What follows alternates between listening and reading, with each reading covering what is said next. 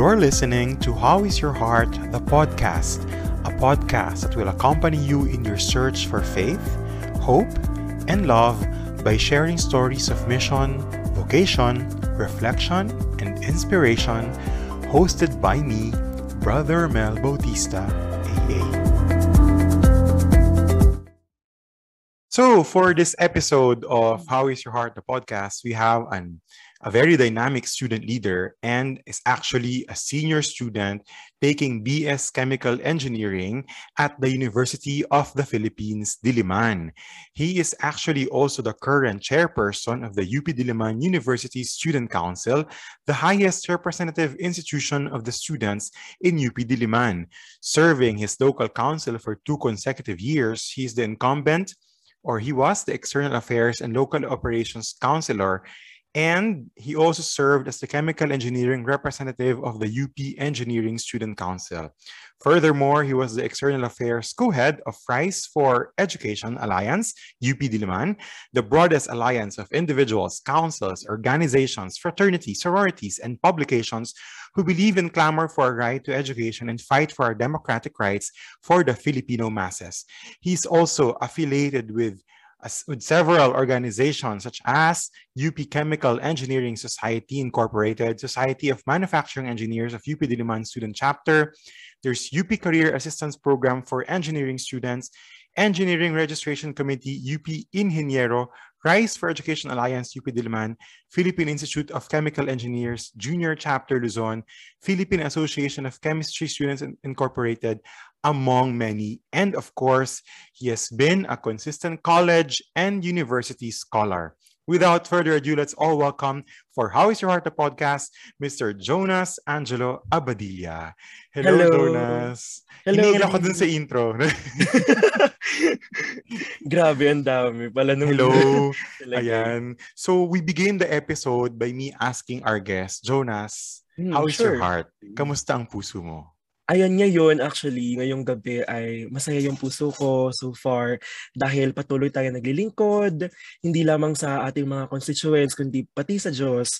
At kasama dito yung um, um, kasiyahan na nabab, mm. uh, nare-return ito, nare-return nung pag-render ng service din sa ating mga constituents. Exactly, because with all that impressive credentials, we failed to recognize and say that uh, above all that, you continue to serve the parish of San Nicolas sa Salentino Parish yes, in the Diocese yes. of Parañaque. Na parang later we will mm-hmm. ask you, I mean, Superman ka ba? Anong superpowers ang meron para magawa mong magawa lahat ang mga yan? Apart from being a scholar, being an achiever in your academics, marami mm-hmm. ka pang mga engagements. Parang, I'm sure our listeners are very curious to know, ha? Paano yun? I mean, ilang ilang utak po ang meron ka, Kuya Jonas? so, later we will we will we will get to know you even more. But my first question yes. is, I mean, hmm. I'm sure we all have our notions of what um, a chairperson is, but I wanted yes. to really yes. clarify from you yourself.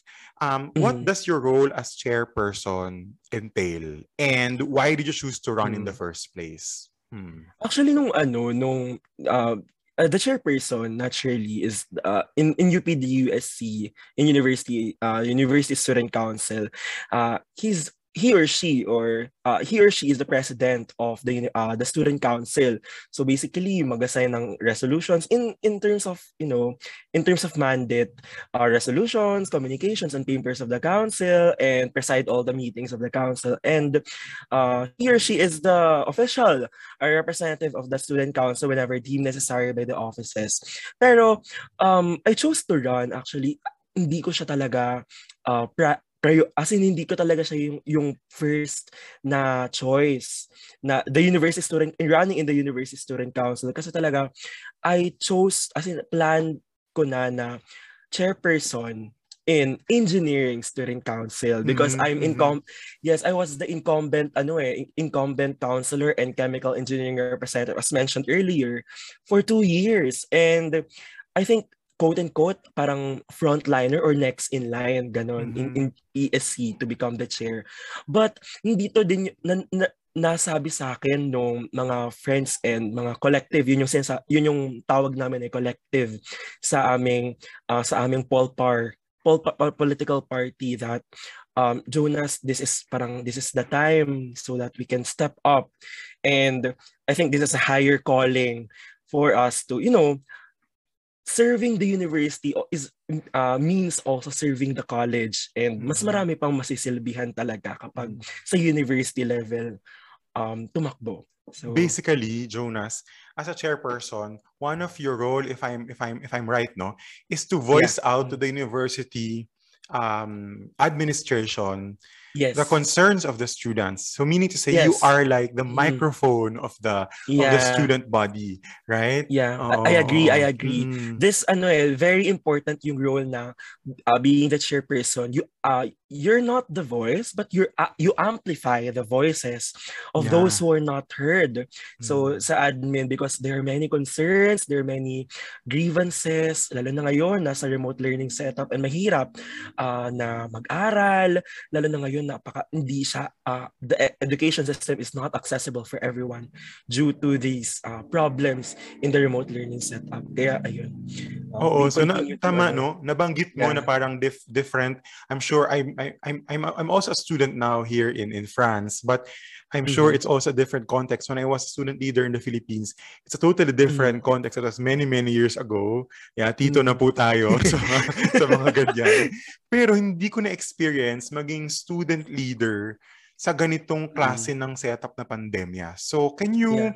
parang give us uh, a hindsight or parang an idea mm, on what it is to to be a student leader sa panahon ng pandemya. I Mm. mean, how different Yeah. it is. Oo. Yeah, actually, it's it's very different, lalo na nung face-to-face kasi I actually experienced it uh experience both of uh of the face-to-face and ano online setup ano.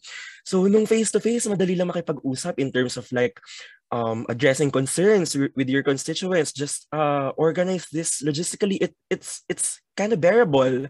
But however um in the online setup mahirap mag-reach out. Sobrang hirap mag-reach out in terms of um kum- ku- kukumustahin mo yung mga constituents mo because it's it's the online platform and the online platform is very taxing and really heavy for everyone mentally not only physically taxing but also mentally taxing for everyone um dumating nga sa point na ang council yung ESC or Engineering Student Council from 30 na ah, from 32 members we reduced into only five members na lang Five. ah.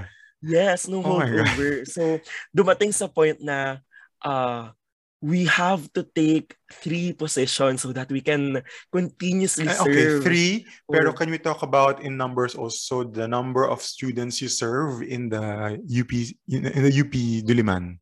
Okay, so nung ano, Oh. nung sa ESC, so that's in college-based. Mhm. But the engin- the College of Engineering is the largest or the biggest college in the university, not only in UP Diliman but also in the UP system. yeah. So including uh, the units in Baguio, Manila, Los Baguio, Baños, Los Baños, Mindanao, yeah. Cebu, Visayas. Yeah. Yeah, the biggest college. And we serve five around 5,000 students. And we're only five. And So only that five for we- 5,000. So meaning one Yes. person for 1,000. Yun ang ratio. Exactly. Yes, Oh that's the ratio. gosh. Okay. So we have to take uh, uh ang talagang uh, three positions so that we can uh we can continue to function as a council na patuloy na you know na mapagservan Yeah. in uh you know uh syempre yung maximum effort ng council syempre. Oo, no, na parang, wow, na parang, teka lang, gusto ko sang palakpakan sa, sa mga sinabi mo. Kasi parang, um, currently, ang dami, ang daming mga, not only in your generation, but many people, uh, would rather choose to mind their own lives, right? Would just Yes. rather, you know, like for you, uh, you're a scholar, you are an achiever. It would would have been it would have been tempting to just focus on your studies and achieve your Yeah. own dreams Mhm. and do it your own way. And here you Yes. are taking this courage to take this very significant um, position of service Mhm. for the studentry. Um, wala to sa binigay kong question sa'yo, no? pero why, why did you, what made you, yun nga, what made you go out of your shell and t- tell yourself, Mm. I'm gonna serve the student body, even Mhm. if at the risk of my discomfort as a student. Yeah.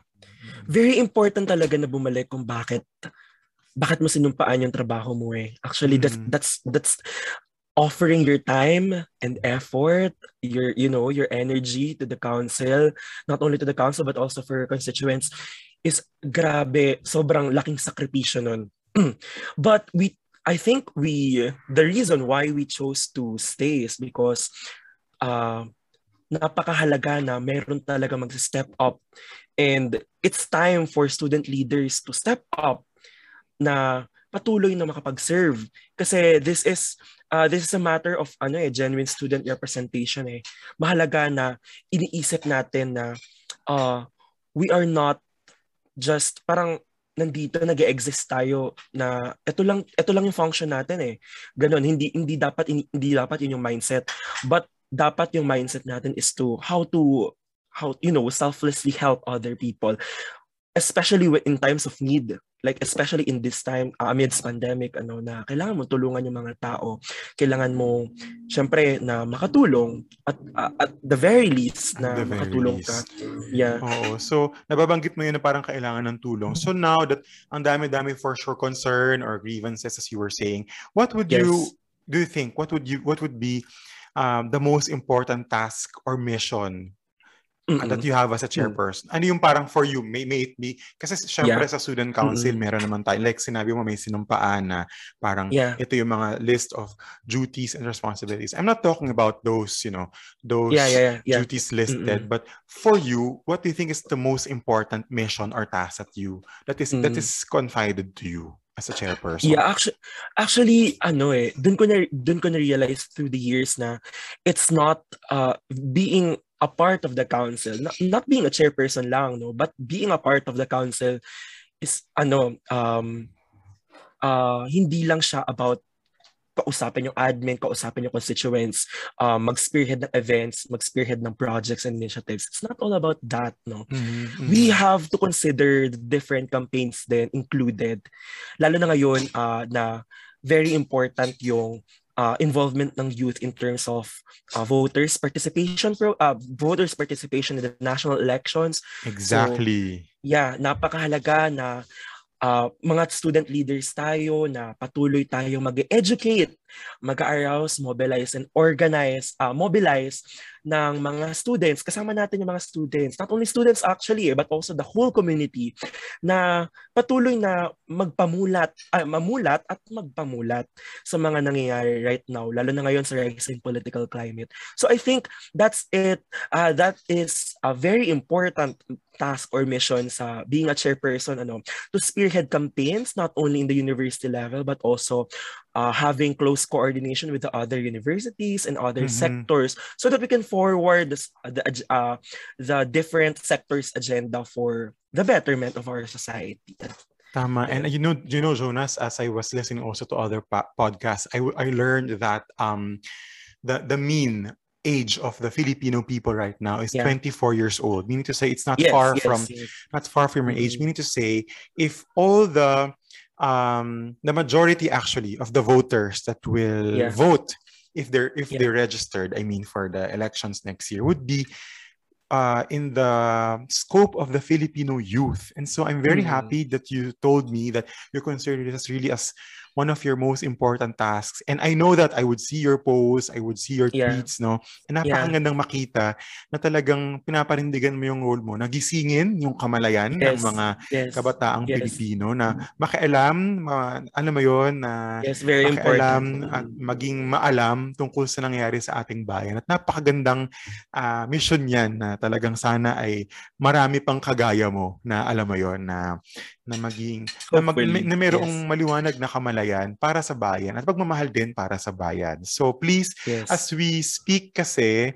ngayon po, meron pang oras para mag-register. Pero baka pag pinublish namin ito, baka tapos na yung, yung registration. So I really, really Yeah. hope na yung mga nag-register, ay hindi lang nag-register, kundi talagang bumoto at talagang, at Yeah. talagang maging aware sa nangyari sa ating bansa at magkaroon ng puso para Yes, sa ating yes. bansa. Oo. Yes. So yun, kasi uh, going to the second question, Jonas, kasi I'm sure kasi you're part of the Generation Z. Di ba? Gen Yeah. Z ka na, di ba? Yes. At ako naman ay millennial. So magkaiba tayo ng generation. And I'm sure, just like for our generation, I'm sure your generation has also been a victim of too many misconceptions, of too many um, judgments of ang Yeah. mga Gen Z ganito. Minsan nga iba nating mga Mm. tito, tita, iba nating mga studies, minsan napaghahalo pa nga nila yung millennials and Gen Z. Eh. Parang Yeah. feeling nila pag marunong mag-selfie, Gen Z, millennial yun. Parang ang dami, dami, dami, dami, dami Yeah. Yeah. misconceptions. Nababanggit mo yung kanina yung yung indifference. People would say na parang the Gen Z, for example, doesn't care for the society, yung mga ganon. So Mm. those are these these are part of the the misconceptions no. But I wanted it to come from you yourself, no. Um Yeah. sino ba ang Filipino youth today? Who is the Filipino youth today? Because kasi mas babad ka, mas mas andun Yeah. ka eh, mas immersed ka. And for you, Jonas, as the chairperson of the, hindi lang kung ano-anong university, no, you're, you're the chairperson of the University of the Philippines, di ba? Ah, Mhm. Diliman. Um, para sa'yo, sino ang Filipino youth today? para sa akin talaga yung Filipino youth, not only in by definition na uh, th- by the age na 13 onwards until 30, you know, sino yung Filipino youth? Sila yung patuloy na ah, patuloy na magdadala, patuloy na magdadala ng pag-asa, no? So, ano bang pag-asa to na sinasabi ko? Pag-asa na magkaroon ng ah, magkaroon ng bagong ah, magkaroon ng pagbabago sa ating bansa ano kung, sin- kung ano yung magdadala ng pagbabago sa ating bansa. Paano ko nasabi na yung yung Filipino youth magdadala ng pag-asa? Dahil tayo yung magmamana, yung Filipino youth yung magmamana. Magmamana ng bansa in terms of not only in governance but also in all resources of our country. Kaya nararapat lamang na i ah, magkaroon ng patuloy na pagmumulat at pag magkaroon ng involvement yung lahat ng youth so that we can forward these campaigns, we can forward this uh, we can forward this agenda Mm-hmm. na sa ating mga right now sa ating uh, national government ano pa- na makialam yung Filipino youth na may boses. Ang Filipino youth sa ah, sa mga ganitong mga problema o suliranin na nangyayari sa ating bansa lalo na sa gitna ng pandemya. At mahalaga yung pangialam ng bawat boses ng kabataan. Dahil you know um every voices uh, every voice counts every opinion counts. Lahat ng mga uh, kahit ito ay katiting lamang na ideya ay makakatulong sa nation building natin sa ating bansa. Mali mo you cannot uh, mali mo you- the idea of someone is the idea of uh, can can turn into something big in the future. We can Tama. never tell kaya dapat ano ayan patuloy natin Tama. pakinggan yung Kasi alam mo, um, natin. a once there was once a priest who told me that if a nation or an association or an organization doesn't have young leaders, it means our predecessors have failed us yeah because they have not prepared the younger generation. Parang ganun. yes And and ang ganda kasi you you you, you among yourselves are are not allowing yourselves not to be prepared to take the lead in this country. And I'm very Yeah. again Mm-mm. delighted to know na nandun, yun, nan- nandun kayo sa ganung pananaw. Pero let's talk about misconceptions too, Jonas. I mean, for you, yeah ano yung mga okay. misconceptions that you hear about uh, the younger generation na nasa tingin mo hindi totoo or parang feeling mo it was more of jumping into conclusion? Can you name two or Yeah. three misconceptions of uh, of the people about Gen Z?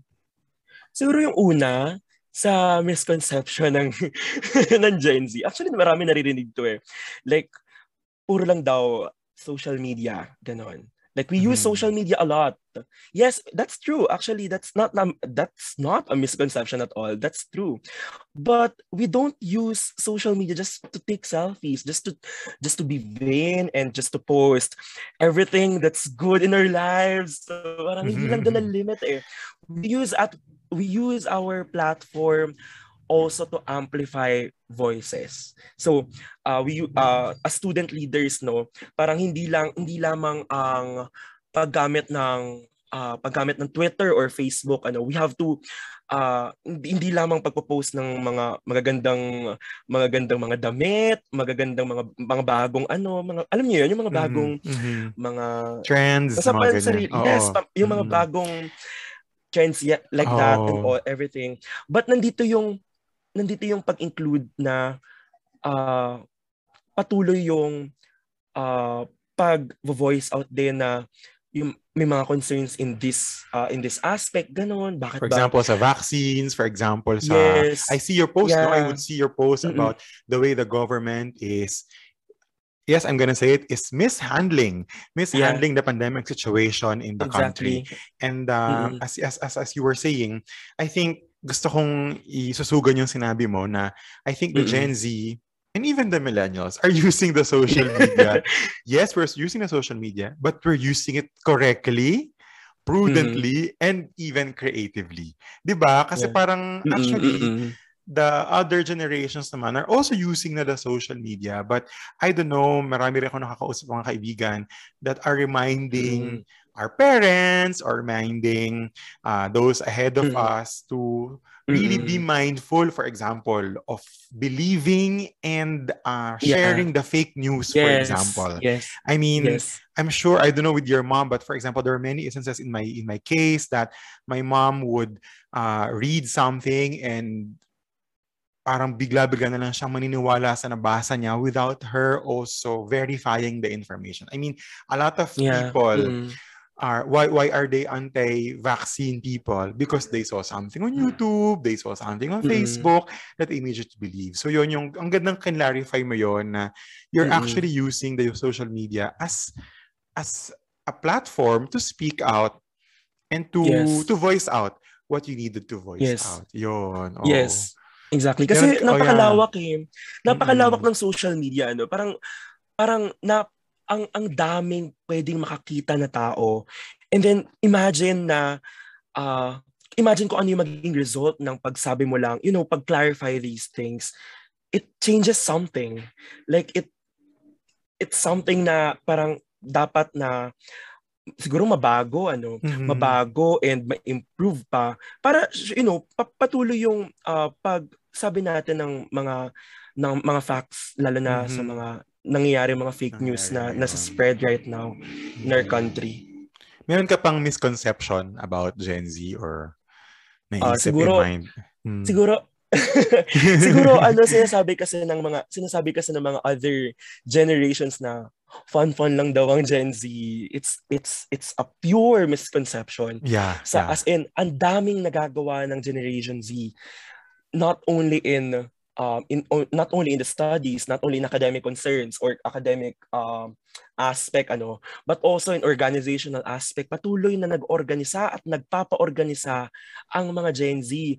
Like in terms of uh, we we joined organizations not only in academic, uh, uh, regional or special interests but also religious uh, organizations mm, mm, yeah, to yeah. you know to improve our spiritual um uh yung spiritual aspect natin as a person ano so that's not true na na puro fun lang for parties or inuman I must say no inuman like for hanging out with friends even in pandemic hindi yon nalilimit ang Gen Z we are more than that. You are, are, more, than, than that. that. And I believe yes. you in that. kasi totoo, kasi parang di naman din malayo. I mean, you're the generation next to us. And um, I really, mm-hmm. I really try my best to correct in a very polite way, of course, those people who yeah. easily um, make conclusions on. It's very easy yeah. to to be proud of mm. our own generation and see what the other generation is not. And hindi yes. ko po mm-hmm. hindi ko po sa ating po mga listeners hindi ko po um yung mga generation of our parents, of our grandparents. Actually, no. I would just like to to clarify that we just have to have a broader perspective on things. I understand. I mean, yes. I also am very open to to dialogue and like uh, the generations before us explained that actually the context is different because now I mean mm. I mean before they didn't have the internet, they didn't have you know I mean traveling yes, yes. was difficult. I mean mm. communication was difficult, but um, that's why ang sinasabi ni Cardinal Tagle nga ay na parang actually we should also listen to the younger generation because they have so much to learn as Yeah. the same way as we can also learn so much from our from from the generations ahead of us. So yun. Yeah. So, so ang ganda mm-hmm. kung meron fusion, 'di ba? Kasi hindi naman mm-hmm. pwedeng hindi naman pwedeng sabihin natin na parang o tayo lang ang leaders, parang hindi na sila Yes. pwede. Parang actually the fusion Mm-mm. is actually very much encouraged. So, ang ganda. So, um, mm-hmm. but as nabanggit mo nga kanina no, na parang ang concern mo, hindi lang kumbaga, hindi lang yung student council activities, hindi ka yung tipo na, kasi baka iniisip ng iba pag student council president or chairperson, um, meron pa rin idea na parang siya yung nag-organize ng concerts, ng pageants, mm-mm. ng, Yes, yes, yes. ng conferences, or ng mga fair, ganon. Which is, Mm-mm. pw- pwede rin, di ba? Pwede rin part ng Yeah. ng role nyo. Pero nabanggit mo kanina na parang much of your mission is actually to awaken the Filipino, the young people about the society. And alam natin Yeah. kung ano nangyari ngayon, Jonas. We don't need to enumerate how how painstaking the situation is right now. And we see, I Yeah. see it, Mm-mm. you see it personally. Me, I see it from afar, living in a country Mm. that is actually well handled by the government now. Um, I live in a country where the poor, the unemployed, and the foreigners have the access to good health service. Hindi dito sa Mm. France, um, kahit na mahirap ka, at may mga mahirap sa France, may mga walang trabaho sa France, pero hindi sila matatakot magkasakit kasi pag pumunta sa ospital, wala silang babayaran. Gamot, doktor, Mhm. operasyon. At alam natin na hindi ganon ang sitwasyon sa Pilipinas. Alam natin Yeah. na Yeah. dito sa France, may mga mahihirap din na pamilya at hindi nila naiisip kapag mag-university na yung mga anak nila kasi wala rin silang iisiping babayaran. Parang ganon. Na Yeah. hindi ganon ang Mm-mm. sitwasyon sa Pilipinas. So, ang dami-dami pa, hindi, hindi ko na pwedeng sabihin. But from your point Mm. of view, what do you think are the three obstacles of the society that made us Mm. what we are now? Yeah, I Okay. want so from the perspective of of a young person like you. I think uh, right now, no, it's very obvious. It's I must say, no, isa talagang malaking obstacle sa isang sa ating society in the, here in the Philippines that um, kung ano nga kung ano tayo ngayon, kung ano yung status right now ng uh, ng Pilipinas sa gitna ng pandemya is purely the lack of good governance. As in talaga, Yun. wala talagang... I dropped the bomb. Gusto ko galing sa'yo kasi pag maganda galing sa'yo eh. Go ahead, go ahead, Yes. go ahead. Explain. the lack of the, the lack of good governance talaga. Like imagine from the very start. Imagine when the Philippines is uh was ano na na, lock, na, na total lockdown na talaga. Like no flights uh from the other countries from banggitin ko na no? Yes. from China. From Yes. Wuhan China no? Binlock na talaga lahat ng uh ng ng flights uh inflow in, in flight inflows no uh, towards Philippines. Imagine there there are no variant uh, not there are no variants no? But walang masyadong cases sa Mhm. simula. And Sa na- simula. sa simula walang cases. And then walking through after na walang masyadong cases like onti lang. And then when, when you have good governance no when you when you coordinate with the different department of health with the different departments no um mako-contain yung virus no. Parang it's not parang malilimit dito yung virus nandito lang yung community. And then um proper procurement of the vaccines of safe accessible and effective vaccines ano nandun yung kulang. Tapos nandun din yung kul- kakulangan sa um sa knowledge. Uh, actually this is very ano eh this, this is very crucial for us na in the Philippines I am so I'm so disappointed in our government na uh napupunta dun sa here, here. napupunta sa napupunta sa military yung funds Which is- Mhm. which is very confusing at all. Parang we are in a health crisis na bakit in milit the military is the the one who are the flo- frontliners, hindi yung mismong healthcare workers. Which is because I think you were referring by the healthcare fact that ab- ab- uh, before everyone, it was the military sector who was vaccinated first. Are you referring to that? uh, situation. Yeah, yeah. Yeah. yeah. I'm familiar I'm familiar with that pero um I'm confused lang dun sa part na na ginagawa ng national government na they prioritize the you know NTFL uh the the uh, the budgeting for mm-hmm. NTFL However, the health sector has a very uh, relatively no yes. a lower budget which is very confusing kasi One diba, example kasi, is for next year the yung budget for RITM yeah. was yeah. greatly diminished. I mean, it was yeah. so surprising that this hospital caters the the the virus, I mean, you know, mm. the, hmm. the the worst cases, as ito yung mababawasan mm. ng budget. Anyway, go ahead, go ahead. Tapos uh tapos ang, ang confusing pa doon uh, in, in addition to that, no, um they are uh hindi na lot sa health sectors yung yung funding which is yun nga kulang na nga tayo sa bakuna. And as far as I know we are very far to achieving herd immunity no? So that we can safely go out and mm. um not very uh, not be uh, being anxious with the virus ano? So very uh, ang, ang laki pa ng kailangan nating progress. Parang so parang nawawala dun yung urgency yon nawawala yung urgency ng government natin. Tapos ang confusing pa doon is not hindi siya na-transfer sa other sectors such as education which is very greatly affected din ng ating you know sa gitna ng pandemya ang daming ang daming students na nag-drop out, ang daming nag-leave of absence, ang daming hindi na nag-choose mag-aral, mag-continue na mag-aral dahil wala silang privilege to, you know, to buy laptops. And wala silang privilege to fund their uh, load as like in, in terms of load no? So like internet, hindi sila no? makapag-aral. internet, internet yeah, yeah mm. internet access mm-hmm. so very limited. And not all schools or not all regions have access to stable internet connection. Like imagine how commercialized our education system here in the Philippines right now. So uh, th- that that's the first one. That's the top one talaga. Yeah. It is the mm. lack of good governance. Pangalawa doon is the lack of urgency. Nasabi ko na kanina din, the lack of urgency ng ating uh, nangyayari sa ating society. No? Uh, ano ano bang ibig sabihin ng the lack of urgency? Is because parang hindi natin nararamdaman na nasa pandemya tayo. Parang when you when you come into the Philippines right now no pabalik-balik like ECQ MECQ then GCQ ano ba ito Actually, hindi ko na alam yun kasi I don't have the context. So, pag ina-announce yun sa, from the Philippines, so, syempre, I have friends from Facebook na marami sa Philippines.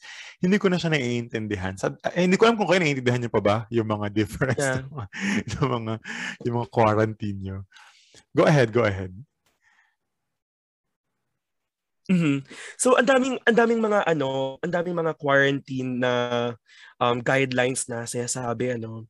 Uh, very very confusing siya in a sense na parang yes may I think may urgency. May urgency in terms of like announcing kung ano yung type of quarantine in other in other aspects no? Like in other communities. But hindi siya helpful for everyone lalo na sa mga pumapasok uh, sa mga pumapasok sa, sa ano sa uh, sa mga trabaho nila no? kasi like in terms of parang biglaan na lang na ganito like changes in in the government set or in, in the ano in the quarantine setup or community quarantine setup so parang uh confusing siya in everyone mm-hmm. like sa mga nagtatrabaho for the students for the lalo na sa mga walang access sa Twitter, sa Facebook, and you know, sa, sa social media because the social media is the primary trans uh, primary communication channels right now. Tapos na nalaman pa natin na you know there there is a, uh, the station uh, sa atin sa, sa Philippines na na cut off no? Nagkaroon yeah. ng shutdown no? So parang wala. All communication oh, channels are at risk right now. Tapos Kaya, uh, bago talaga patuloy ang narinig ko rin ang base kasi ang lagi kong point of view kung paano um, hinahandle sa France kasi dito ako nakatira, parang ganon. So dito, nagkaroon din naman kami ng mga lockdown, especially in the first yeah. parts of the mm of the pandemic. Pero, ang nakikita ko is that habang may strict lockdown, merong prosesong ginagawa, may pro- may programang yeah. ginagawa para pagkatapos ng lockdown, merong resulta. Gets mo ba? Parang nangyari kasi sa Philippines, hindi ko alam kung mali ako ah. Parang may lockdown, mm. pero walang programa. Mm. Parang okay, lockdown, tapos hoping na after the lockdown, Yeah. balik ulit sa dati. Parang ganon. Mm-mm. Oo. Yeah, that's that- that's a difficult uh, that's a diffi- difficult part kasi din, you know. Like parang uh merong merong ano, merong merong I, I must say audacity, no? May audacity sila na mag-lockdown. Pero you know, the lack of economic support to all families who are affected, lalo na yung mga nawawalan ng trabaho kapag nasa community quarantine, na they, they cannot go to their, you know, they cannot go to their to their jobs. Some uh, many of the Filipino people na ay uh, they are ano eh, they are paid every day. So every day yung ano nila, yung yung payment nila. So pag nagkaroon ng lockdown, wala silang pera, wala silang mapagsusustentan sa kanilang pamilya. And the government do, uh, doesn't give uh, enough uh, economic support. However, napakaraming funding sa ibang sectors. Like, ang, daming funding sa ibang, uh, uh, what do you call this? Uh, other uh, ahensya. parts of the government. mga yeah, ah, ng agencies. Oo, yeah. oo. Yeah. So parang that uh, that tells us na iba yung priority. So Mm. at all. So hindi nagiging utmost priority is. yung solve. yeah, if if there is the if there is a priority Yeah, yeah, in solving the problems Mm, here in the. Philippines. So ayun. So yun. So, grabe, no? parang gusto ko huminga sa mga sinabi mo kasi parang syempre, um, it makes me really sad coming from, parang syempre hindi ako makapagbunyi ng maayos kapag, na, ba, nang angag ako na vaccine, tapos um, Mm. ngayon parang medyo, ngayon magkaklas na kami ngayong September na um, na everything is na ano na sa school na hindi na kami online this year Yeah. parang ganon so parang niisip ko but sa Philippines hindi ganito parang ganon and na na, Mm. highlight mo yung yun nga yung yung lack of good governance and yung lack of Yeah. urgency so yun so Mm. parang and nakakatuwang marinig yan for you from you kasi nga um it's I think um a counter statement to the fact that Yeah. um Filipino youth like you, you care, 'di ba? You care because Yes, you are yes. aware, 'di ba? Yeah. And so I Mm-mm. hope, I hope, uh, like what you, what, what what I'm getting from you is that you know the facts, you know the situation, not by hearsay, not by fake Yeah. news, but by actually being Mm-mm. aware of what's happening in the country. Um, tatawid tayo ng konti, Jonas, kasi para naman medyo maging light yung ating discussion, ano? Kasi syempre, Sure, gusto- sure, no Oo, problem. kasi syempre, ah, gusto ko rin makilala ng ating mga listeners. Um, um, nabanggit natin kanina that you, alam na nila yon you're an achiever, you're, um, you're an A student, you're a student leader. Pero, aside from that, you continue serving God and the church. Hindi po na Yes, sa mga yes. na- for the benefit of our listeners na hindi po kami kilala ni Jonas. I've known Jonas when he was 14, 13?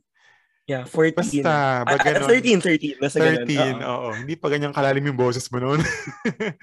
so, side kwento po mga kaibigan, ay um, that time I just founded a new choir in the SNDT parish in the Diocese of Parañaque in Muntinlupa. And uh, apparently there's this uh, close tita na friend ng uh, mommy ni Jonas and nagtatanong yung mommy ni Jonas if kung interesado ba Yes. kami magkaroon ng violinist. At doon sa parokya Mhm. po namin, Yeah. sa, aming maliit na parokya ng Barangay Kupang, ay pang ang isang choir na merong violin ay unheard of. Parang, ha, pa, pwede ba yun? Parang Mm. gano'n. Parang, syempre, pag violin, parang nakakaano, nakaka-highest level. so, syempre, tanggap. Go, go, tanggap natin. Hindi ko nakalala si Jonas. And from then on, ah, naging naging faithful servant na siya ng Regina Celli Choir, turned Regina Celli Youth Choir. And until now, he's Yeah. there. And uh, he has also taken other significant um, service roles in the parish, in the Mm. secretariat, in the media ministry. Um, Yes. Grabe. And for Mm-mm. for someone who doesn't know you, and even for me, no, I'm very much impressed. Mm. Um, people might ask, paano, bakit?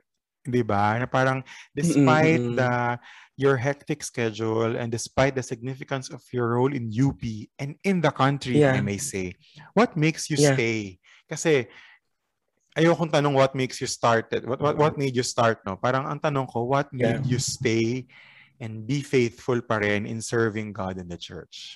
Mm. Yeah. Actually, actually medyo simple yung ano ko dyan eh. Simple yung sagot ko dyan. No? Siguro nag-stay ako dahil uh, dahil minamahal ko ang Diyos. At saka ang dami talagang uh, ang daming alam mo to, alam mo to brother Romel, sobrang daming opportunities, ang daming uh, biyaya. Kahit ano, kahit katiting man yan, ang dami talagang biyaya na napupunta sa sa buhay not, not only me but also for my family mm. kahit ano sobrang sobrang katiting man yan and very looking back ano ang tagal na nga pa ng panahon no? Tagal na like, oo. It's, yeah it's been years. It's like siguro seven or yeah 2014 14 it was yeah, seven, seven years, years correct seven years yeah, oh. seven years. Ang ang dami nang nangyari and siguro yung nag nag nagpapastay talaga sa akin is um nandun yung close ko, uh, like nandun yung close communication ko, like personal communication ko sa Panginoon through through serving. Mm-mm. Through serving talaga. Kasi ano eh, parang we uh, I believe na we have personal ano eh, we have personal relationship with God. Like uh, we don't know exactly kung paano ka makipag-communicate paano ka makipag-communicate. But siguro serving through um, playing instruments and syempre minsan medyo, minsan kumakanta din slight, ganun. Mm, tsaka nagtuturo ka, di ba, ng, vo- ng yeah. vocalization sa mga members. Yeah, so. yeah. Siguro ito, ito yung ano, ito yung paraan ko in serving him and serving the church ano in return Mm-mm. of what I have ano, yon. Meron ka bang remarkable experience, Jonas, na parang hanggang ngayon baon mo yun na parang, uy, binabalikan mo in terms of service? Meron ka bang ganun, parang personal or remarkable experience na pwede mong i-share? Mm. Actually, very, ano eh, siguro personal to. Naalala ko noon nung um, sobrang lugmok na ng everything. Um, actually, for for all the listeners, this is a very personal, uh, personal uh, take, no? As in, nung time na yon I think that was grade 12, that uh, I didn't, uh, akala ko akin na yung opportunity, ano, parang I I I, I got ano greedy. Kasi this uh, this opportunity or I, I must say siguro sabihin ko na lang din the, uh, ano ito yung contest na most outstanding student of Muntinlupa ano. So siguro personally, I, siguro I got greedy kasi it's a good way for me to, you know, to grab scholarship na makakatulong sa akin for college. And this is give uh, this is this is a prestigious uh, scholarship from the uh, the Muntinlupa scholarship program. But I didn't, you know, uh, dahil daw sa grade uh, dah- dahil daw sa grade level ko ay hindi ako pwede.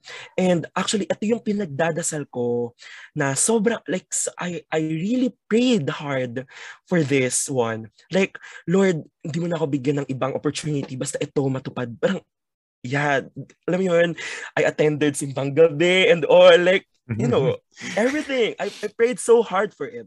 But hindi to uh hindi ito nabigay sa akin. So, it's a very a good learning experience for me na dahil pinaghirapan mo or dahil ito ay pinagdasal mo ng sobra-sobra, ito ay bibigay sa iyo ng Panginoon.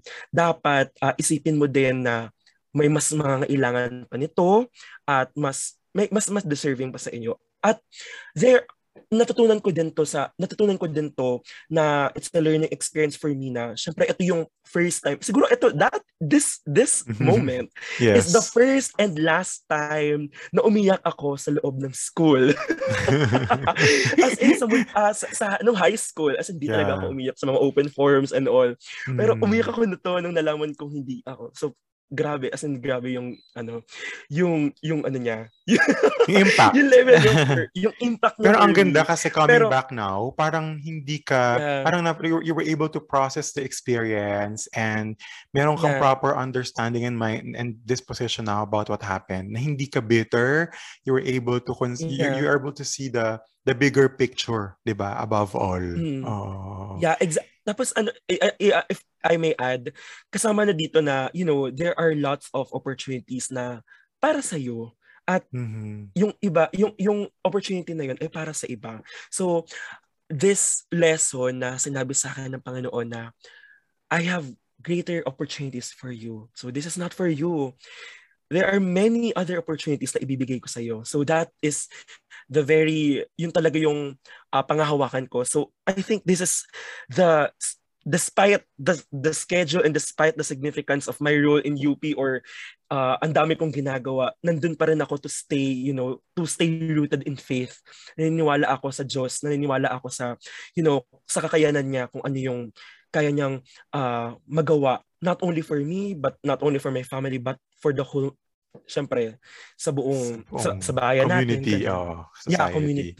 Um, yeah. Siguro kailangan ibigay natin ng konting context sa mga tagapakinig natin kasi parang what what what you were trying to say is that you will not arrive at this kind of realization if perhaps you were not deeply immersed in serving the church yes. because when we're, we're, yeah. talking about po our service in our parish when I was still there no um and I'm sure until now hindi lang po ito basta sila kumakanta sa simbahan I mean yung mga yeah. kabataan po na hmm. yan kapag kailangan po ng kakanta sa mga namatayan nandyan po sila kapag yes. may mga panahon na bumibisita po kami sa mga home for the aged or may mga panahon na uh, minsan kumakanta alala ko yung Jonas I will not, will not forget that dapat mga ngaroling kami for mm. Christmas. Ako baon ko yun. Mm.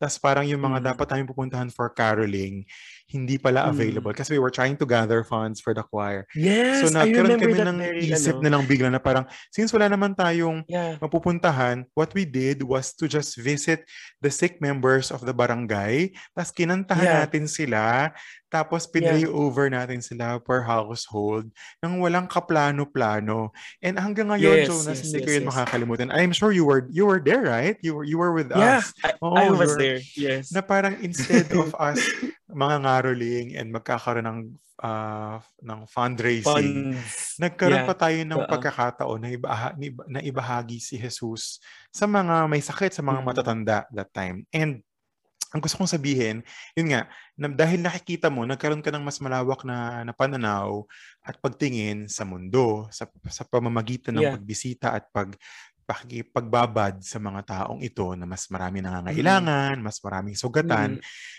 do na-associate mo yung sarili mong pangangailangan, sarili mong mga sugat sa buhay, 'di ba? Parang yeah. ganon. Oo. So, wala lang. Yes. So, palang sabihin nyo kasi baka iniisip nila pag choir ang glamorous, parang pag choir parang mm. ano nasa pedestal ganun. Hindi po.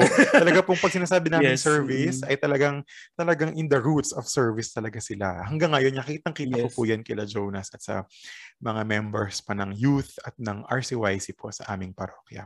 At magandang mm-hmm. sabihin yan kasi I'm sure marami ngayon na parang nag-hesitate na parang hmm, hirap naman parang uh, to, to, to serve the the council, to serve the church. So parang ikaw na na na yeah. na, na, na, na encapsulate mo yung serve kasi 'di ba parang dapat ang Pilipino ay makatao, makadiyos at makabayan. At ikaw yeah. na encapsulate yes, yes, yes. mo yun, Jonas. Ikaw ay isang ano, ay isang alamat. ikaw ay isang uh, talagang role model to being makabayan, makajos at makatao. So, my last question, Jonas. Ito, I want you, sana magamit mo ring opportunity ang, ang Spotify as a platform, no? Ano yung yeah. mensahe mo sa mm. Filipino youth today? Ano gusto mong sabihin sa kanila? Okay. Mm. Isa, actually, dito na, ano eh, in-encapsulate talaga nito lahat ng gusto kong sabihin, ano, ang dami kong gustong sabihin, pero ito talaga yung pinaka gusto kong sabihin sa kabataang Pilipino. Actually, hindi siguro nga sa kabataan sa buong mundo, ano, na kabataan tayo ang pag-asa. As in, tayo talaga ang pag-asa. Bakit ko sinasabi na tayo ang pag-asa? Very important na isipin na we have this, uh, tayo yung magmamana ng lahat. No? Nasabi ko na rin kanina na tayo yung magmamana ng ating bansa. Tayo ang future leaders ng ating bansa. Tayo yung mamumuno sa, sa gobyerno na magiging nandun yung nandun yung vision natin para magkaroon ng mas uh, mas magandang pamamahala at mas epektibong pamamahala para sa sambayan ng Pilipino. Para tugunan yung tunay yung tugunan yung tunay na uh, pangangailangan ng ng masang Pilipino. Ano hindi lamang ng ng ng mga estudyante hindi lamang ng mga mag-aaral ng mga mag-aaral ng mga profesor or mga guro kundi kasama dito yung basic sectors sa mga community, yung mga kahit yung mga drivers, yung mga maninda, yung kababaihan, LGBTQIA plus community, kasama dyan yung indigenous people, yung mga farmers, and syempre yung workers, yung mga laborers, na malakas na nananawagan ng panlipunang hustisya at pagbabago. Kaya naman, very important na isa-isip natin yung mandato natin no bilang mga kabataan na tayo ang pag-asa at nagmumula sa atin yung boses at nagmumula sa atin yung pagpapalak pagpapalakas ng ng mga panawagan ng mga Pilipino na you know continuously fight with them continuously uh, continuously amplify their voices amplify their calls so that we can we can we can better see uh, we can see a better Philippines. We can see a better future for our sons and daughters in the future. Ano? Dahil yung mga anak natin and yung mga future generations, yung magmamana. And that is creating history din na sa atin uh, nagmumula yung not only the pressure ano but also nandito yung mandate and responsibility to act now as early as possible. So ayun. Kaya kabataan mm, tayo ang pag-asa talaga ng bayan. Amen. Kabataan tayo ang pag-asa ng bayan. And uh, alam mo, kung nakikita yes. lang nila yung mukha ko, Joe, sa video, Grabe, abot eh ngayong ngiti ko. Hindi lang na nakikita kasi sa Spotify tayo, pero alam mo kung bakit abot yeah. na yung ngiti ko? Kasi as I look at you now, I can't help but look back on on the 14-year-old Jonas that auditioned to the choir playing his violin. And at that time, I knew already that this guy, this boy will reach far. And hearing you now, looking at you mm. now, it makes me just so proud that um, I was able to journey with you even for a while before you mm-hmm. reach where you are right now. And I'm very, very happy. And I'm actually always praying for you because I know Thank you. Thank hindi you. madali, hindi madali yung pinagdaraanan yes, mo. Yes, and I'm yes. sure uh, mag-ingat sa mga, I'm sure, I mean, may mga taong kokontra sa iyo, may mga taong magbabash sa iyo yeah. because sa mga pinaglalaban mo. Kasi yeah. di ba kahit naman sa Biblia, kahit sa buhay pananampalataya, tayo yung mga yeah. lumalaban para sa tama. Minsan tayo yung binabato. At sana wag kang yeah. matakot at kita-kita ko naman yung apoy mo, no? At yung tapang mo. And I'm very, very proud of you. At sana ay uh, mas maging um, mabunga ang iyong paglingkod bilang chairperson. At uh, mm. for sure, after nito, mm-hmm. marami pang magkakaroon ng ng avenue para sa iyo para maglingkod sa bayan at para sa simbahan. Yes. Ayun, yes. Jonas. Um, ang ending usually ng uh, podcast na ito ay magbibigay mm-hmm. ang guest ng tinatawag na final word for tonight or final word. So, yeah, ikaw, okay. pwedeng sa'yo mismo or pwedeng paborito mong quote or paborito mong Bible verse. What's your final word mm. for our mm. listeners? I think, uh, ito, ito, ano eh, yung sa, siguro sa Bible verse, ano, gusto kong i-highlight for everyone, especially for student leaders right now, na wag matakot. As in, wag matakot. Very important na uh, nandun yung katapangan, na nandun yung fire pa din to serve the people ano siguro uh, sabihin ko na lang din na it's it's a part of the uh, it's a part of uh, a, a Bible verse no siguro mm. Isaiah 40 I think that's of uh, chapter 41 verse 10 if I'm not mistaken ano I think uh sinabi doon na do not fear for I am with you. Do not be dismayed, for I am your God. So, uh, nandito in the personal experience din na kasama dito yung kasama sa sa pagiging estudyante, uh, leader estudyante na uh, sa kabila ng you know sa pang-atake ng state sa atin sa mga student leaders hindi ako nangangamba. At hmm. nandun din sa sa kanta yun eh na wag kang mangamba hmm, wag kang mangamba Sasamahan kita saan man magpunta. And na- naalala ko yon kasi syempre, syempre mga core people tayo. so, I remember the lyrics then nung You Are Mine, no? Like, do not be afraid, I am with you. I have called you each by name. Come and follow me. I will bring you home. I love you and you are mine. Uh, na- lagi kong iniisip yon na uh, patuloy na nandyan ang Diyos para gumabay. Napakaraming kailangan mong gawin, nandun yung mission mo, nandun yung mission mo bilang bilang anak, nandun yung mission mo bilang isang leader estudyante, nandun yung uh, nandun yung uh, mission mo bilang uh, bilang mag-aral, bilang uh, bilang uh, siguro miyembro ng ating lipunan. Pero hindi natatapos doon ang ating responsibilidad. Kaya ayun, very important na uh, isa-isip lagi na we have to be rooted uh, we have to be still be rooted in faith dahil alam alam ko at naniniwala ako na patuloy tayong gagabayan ng Diyos sa lahat ng ginagawa natin at kahit sobrang rough yung obstacles and sobrang dami na ng hindrances and very, very tedious adversities we have in our life. God is there.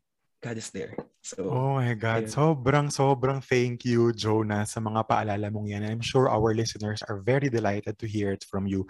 At uh, syempre, uh, kulang talagang isang oras para magkwentuhan tayo tungkol sa ating mga uh, sa ating faith, sa ating service. Pero I think ang pwede lang makuha talaga ng mga listeners natin ngayon ay huwag po tayong matakot na magsabi ng totoo at maglingkod sa Diyos at sa ating bayan. So, yon. Yes. So, yes. thank you again, Jonas. Ayan. So, uh, if you like this episode, kindly like the follow button and also you may want to share this on Twitter or on IG. And if you do, please tag me on IG at Romel underscore Bautista and at Romel Bautista on Twitter. Jonas, if they will mention, kasi parang if they share this on IG story, they can also mention you. Where can they where can they follow you? Could you may want to to mention? Okay, you may you, you may also uh siguro plug ko na lang din siguro. So yes, Facebook you yes. may also in Facebook, so facebook.com slash Jonas Kun. So that's Jonas, J O N A S K U U U N. So three U's. So that's uh that's my fa- uh, Facebook account. And to my Instagram at Jonas Abadilla underscore. And for Twitter, Jonas uh, at Jonas Abadilla. So that you can you can also uh, see uh, some tweets regarding uh, the in terms of council works and org works and especially campaigns of the youth here in syempre amidst pandemic. Yon. So you may also follow us on Facebook at How is Your Heart.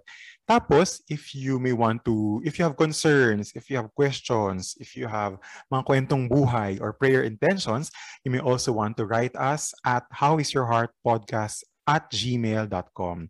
Same thing if you are a brand, an association, or an advocate group or a student council or a student group, just like Jonas, a student council, you may wish to partner with us and feel free to email us to again at howisyourheartpodcast at gmail.com.